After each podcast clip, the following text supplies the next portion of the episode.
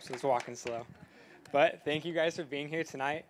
Man, I'm super excited to be sharing with you all. It's really fun being on this side of things. Um, yeah, like Ellie was saying, Chico Project, it's going to be here in Chico. I hope to see all of you guys there. It's going to be great.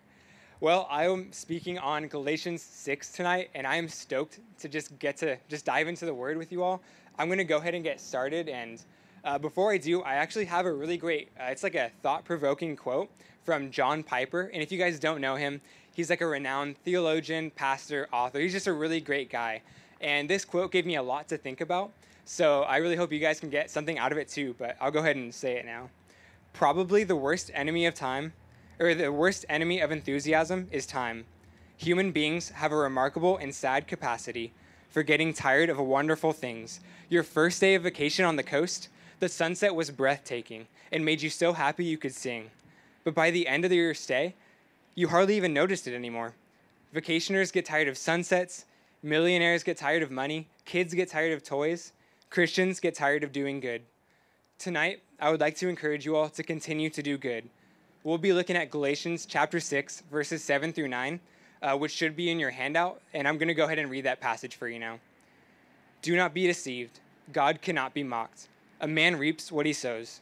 Whoever sows to please their flesh, from their flesh will reap destruction. Whoever sows to please the Spirit, from the Spirit will reap eternal life. Let us not become weary in doing good, for at the proper time we will reap a harvest if we do not give up. So there's a lot to unpack in this passage, so I'm going to go ahead and get started just verse by verse. So we're going to look at verse 7. Do not be deceived, God cannot be mocked. A man reaps what he sows. This is a harsh reality to grasp. To be completely honest, when I read the Bible, I, I, tend to have a bad habit of picturing myself as someone on Paul's side rather than someone on the church's side. Here, Paul is writing to the church of Galatia, um, giving them correction as a leader of the church. I picture myself agreeing with Paul, maybe sitting next to him, kind of writing the letter with him, like correcting these guys that aren't doing uh, what they should be doing. Um, but I'm working on understanding the reality that I'm actually on the church's side and not on Paul's side. And I'd really encourage you guys to try thinking of uh, this that way too. I need to shift my perspective from shame on them, I can't believe the Galatians are mocking God, to am I not just like the Galatians? In what ways am I mocking God? We need to understand that we are not above these warnings. John Piper also warns us in response to this verse by saying this There is always a time lapse between sowing and reaping. You may be able to deceive yourself for a little while that sowing that the sowing of selfishness is really going to yield more joy than sowing sacrifice for the sake of God's word.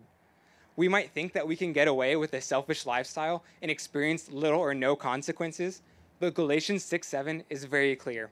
God cannot be mocked. James 1:15 says this about sin. Then, after desire is conceived, it gives birth to sin. And sin, when it is fully grown, gives birth to death. Notice how there isn't an immediate consequence here it says that when sin is fully grown, it leads to death. And see where it starts? Desire. Sowing to the flesh happens because we want it to. Our desires come from within. And even if you have committed your life to Christ and are a new person, you still carry around your worldly self. You still sin. And this is where forgiveness comes in. If you are here tonight and maybe somehow you still sin, or maybe not, but you know someone who sins, I'm just kidding. You should all. I mean, we all do. 1 John 1 9 this verse is a great verse that talks about forgiveness. 1 John 1 9 says this If we confess our sins, he is faithful and just and will forgive us our sins and purify us from all unrighteousness. This verse should be a relief to everyone. We are all sinners. We all need this verse. And God has graciously given us time to confess our sin. He wants us to. Sin pushes you away from God, and He wants to be close to you. I urge you guys to not let sin become fully grown in your life. And I'm not just talking about the sin that everyone knows about, maybe it's in your life. I'm talking about the sin that maybe no one knows about. I'm talking about the sin that you have behind closed doors. Maybe it's how you spend your Friday nights. Maybe it's what you watch at night when no one is there. Whatever it is for you. It might not seem like it affects other people. Maybe it's just you by yourself, but that is the exact sin that James 1:15 says that leads to death. It's that sin. I want to encourage you guys to maybe find someone, maybe a, a, leader here at Challenge, that you can be open and honest to, that you can share that with.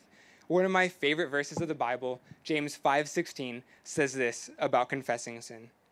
Therefore, confess your sins to each other and pray for each other so that you may be healed.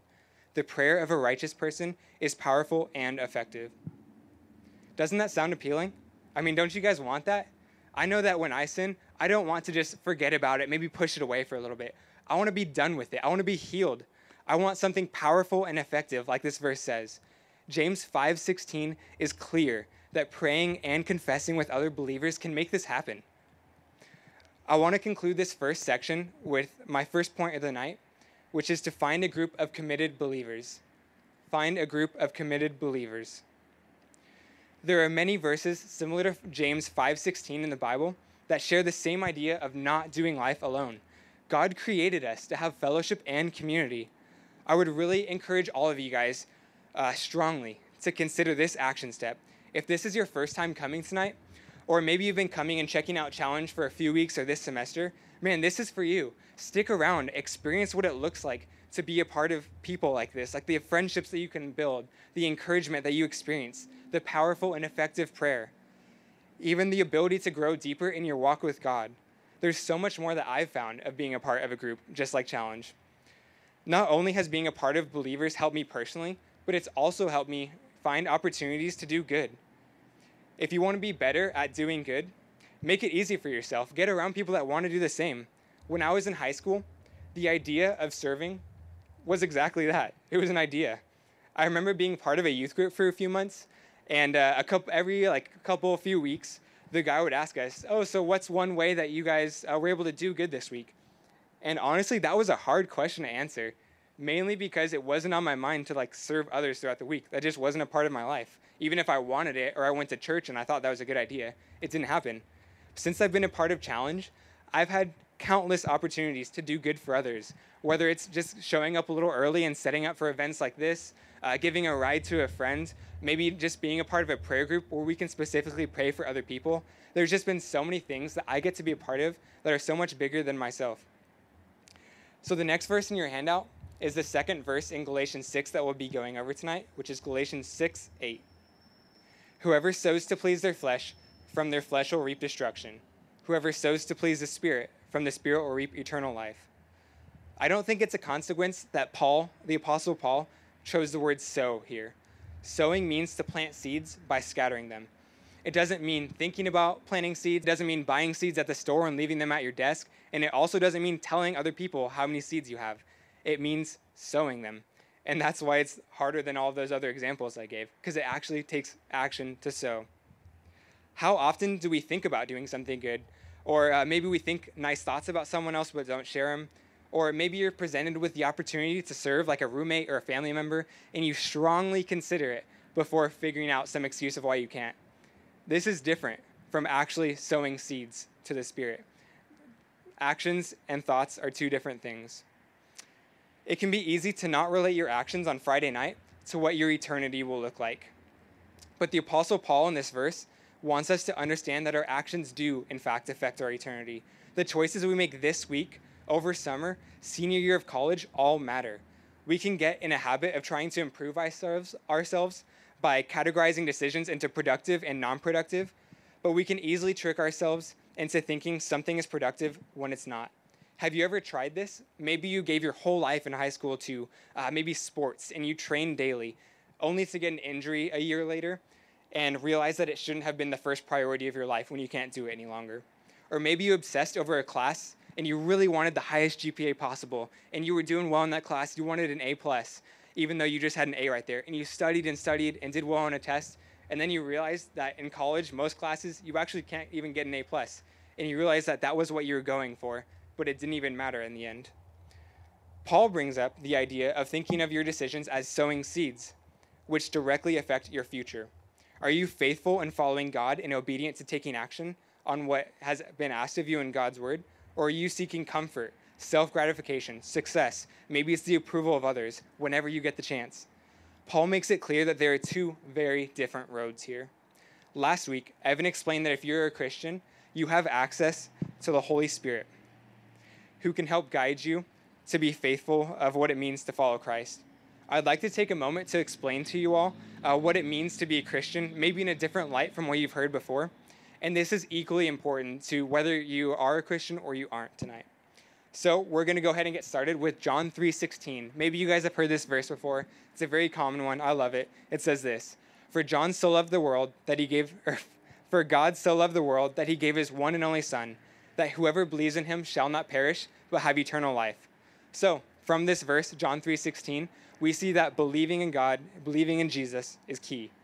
Believing that he died for a reason, which is our sin and therefore separation from God and believing that God will forgive us when we ask for it, believing that he was resurrected three days later, defeating death, and finally, believing that following Jesus is how we should live our lives as Christians. If you have questions on any of these, I'd love to be able to talk to you guys after, or you can find a student leader with challenge that can help answer these questions or whatever you have. But for the sake of time, I'm going to go ahead and keep moving. And uh, so we have John 3:16, belief. Now I'm going to share with you guys James 2:14 through 17. What good is it, my brothers and sisters, if someone claims to have faith but has no deeds? Can such a faith save them? Suppose a brother or a sister is without clothes and daily food. If one of you says to them, Go in peace, keep warm and well fed, but does nothing about their physical needs, what good is it? In the same way, faith by itself, if it is not accompanied by action, is dead. From this verse, we see that claiming to believe Jesus and believing Jesus are two very, very different actions. What's the difference? Action. John Piper says this on the subject. Genuine conversion to a Christ, genuine conversion to Christ is not a mere human act of calling Christ our savior. Genuine conversion is a divine act by which a spirit of sonship is made to dwell in our heart, giving us a hatred for sin and a love for righteousness and a confidence in the grace of Christ. We are converted when we hear the gospel, are moved to forsake our sin, and put our faith in Christ for forgiveness and begin to walk by faith in his promise and power. Wow. Maybe you've heard that when you become a Christian, you become a new person and experience new life. When this happens, you choose to put Jesus in the center of your life instead of yourself. Like that kind of makes sense, right? Based on what the Bible says. Well, if that's true, then do we really just need to recite a prayer off of a piece of paper to be a Christian? While this might be the start, it's surely not the end of learning to become a follower of Christ.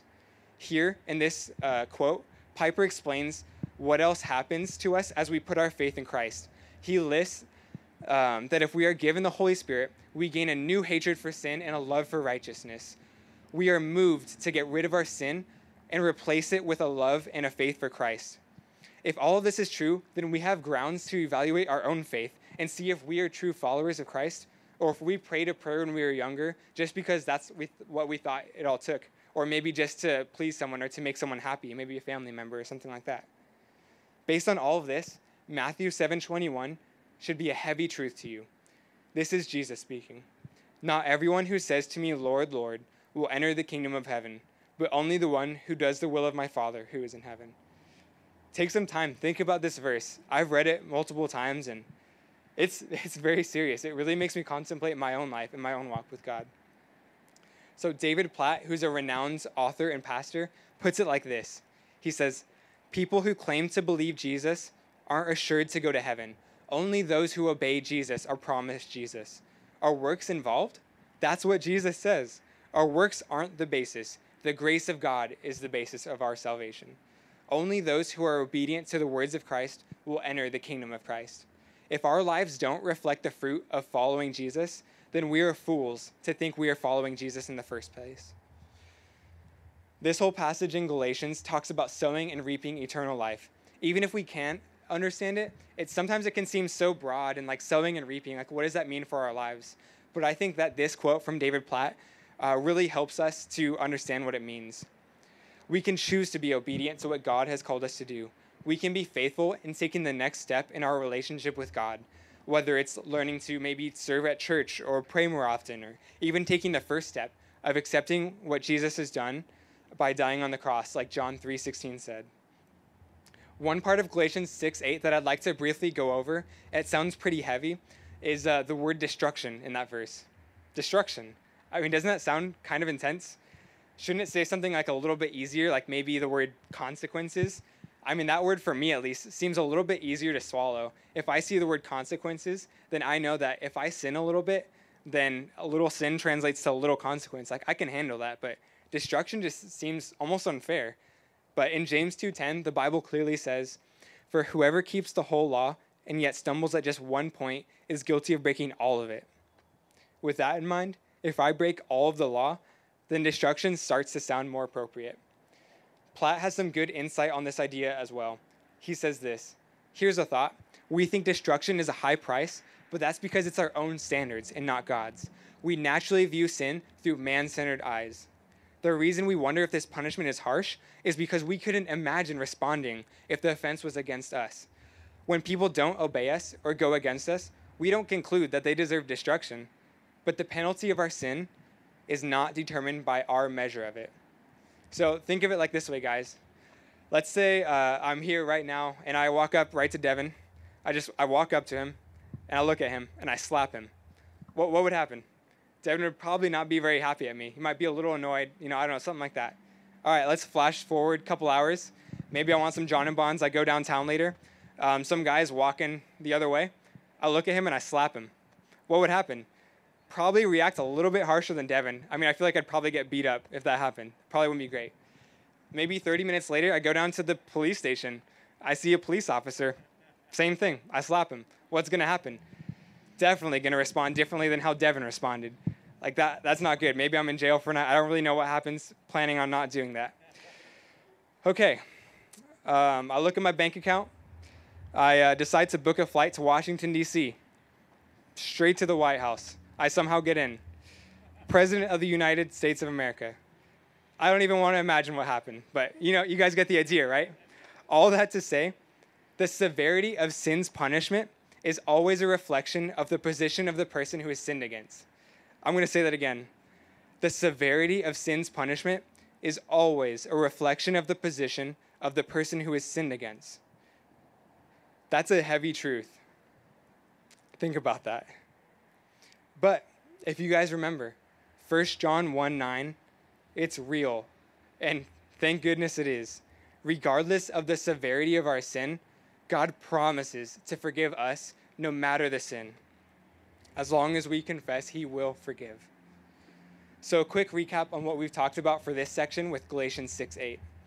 Sowing is an action. If you want to sow the Spirit and put into practice what God's Word says, it takes intentional, hard work. We talked about what it would mean to reap eternal life, and on that, it clearly talks about works and the importance of obeying Jesus. But Ephesians 2 8 and 9 clearly says, For it is by grace you have been saved through faith and this is not from yourselves, it is the gift of God, not by works, so that no one can boast. Our salvation is not by our works, it is the basis. But what we found in James 2 14 through 17 is that actions are produced out of a real faith in Jesus. We talked about what destruction means and how God views sin and how it's different from how we might view sin. This all leads me to my second point, which is to evaluate your faith by your deeds. Evaluate your faith by your deeds. If someone were to look at your schedule or follow you around for a week, would it be evident that you were a follower of Christ?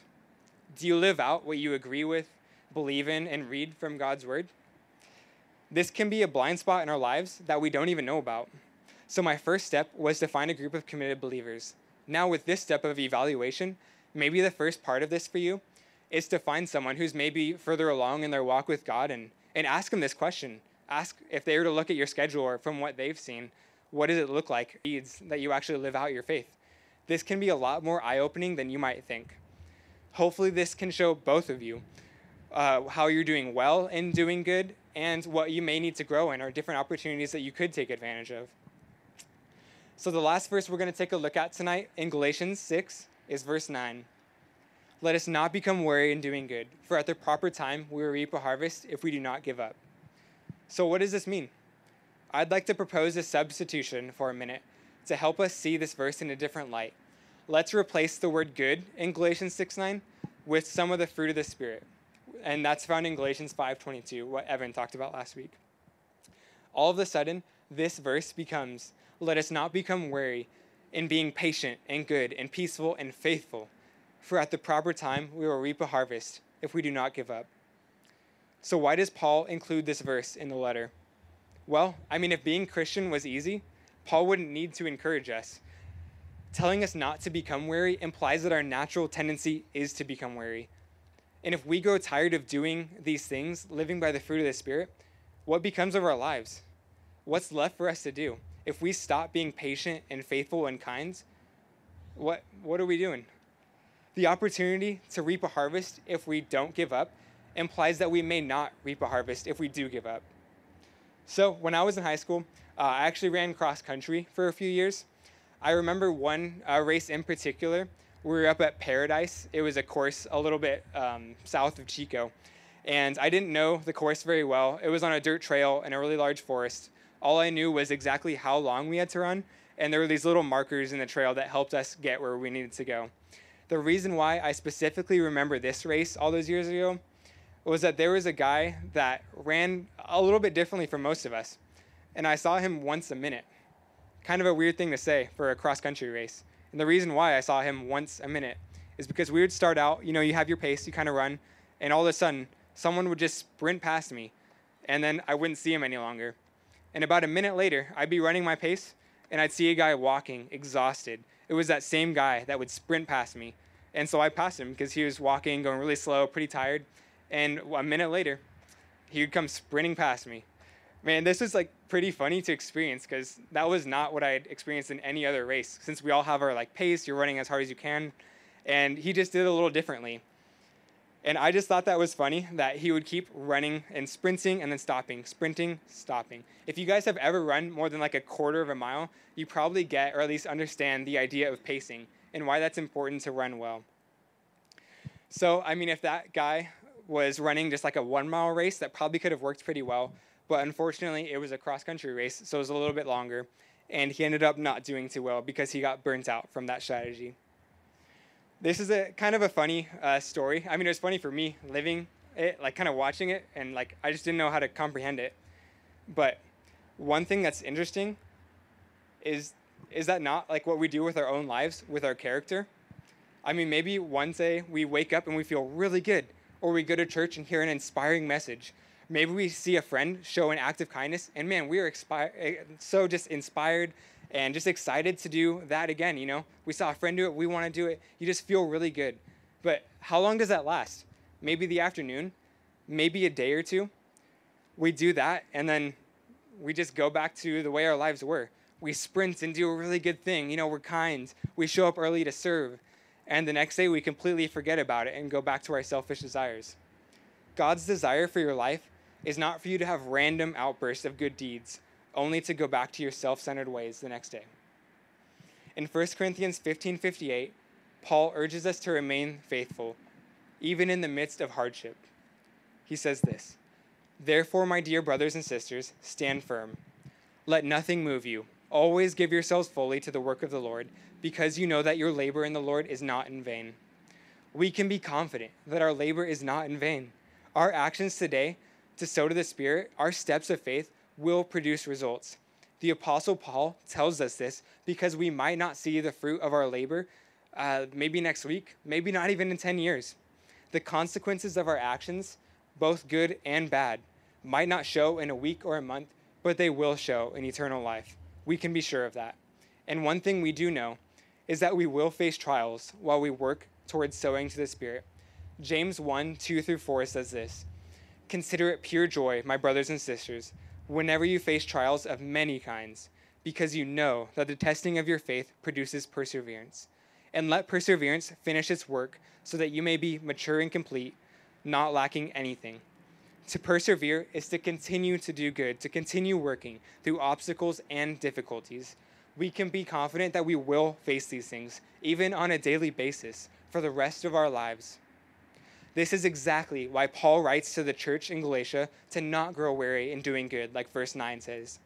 This leads me to my last point, which is to make a plan for trials. Make a plan for trials.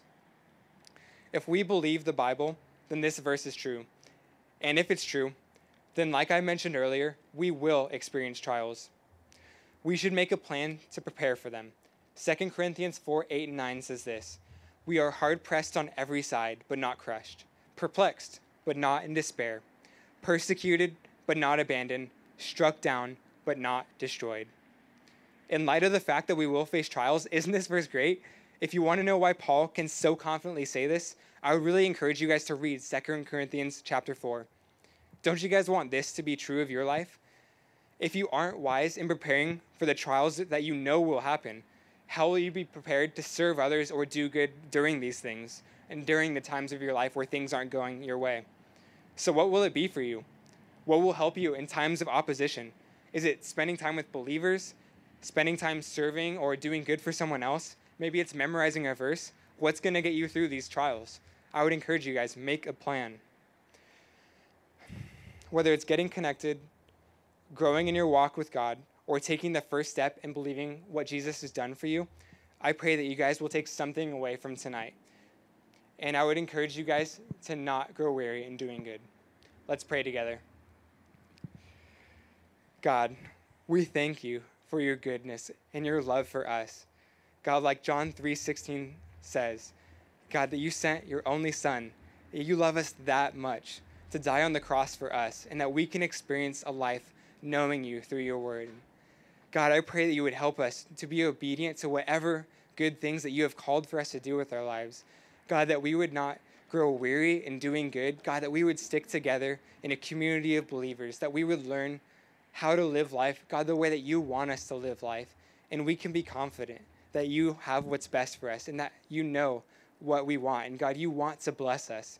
And I pray that with these truths, you would help us to remain in you and help us to continue to do good throughout trials or anything else that may affect our lives.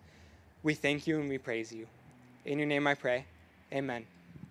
Thank you, guys.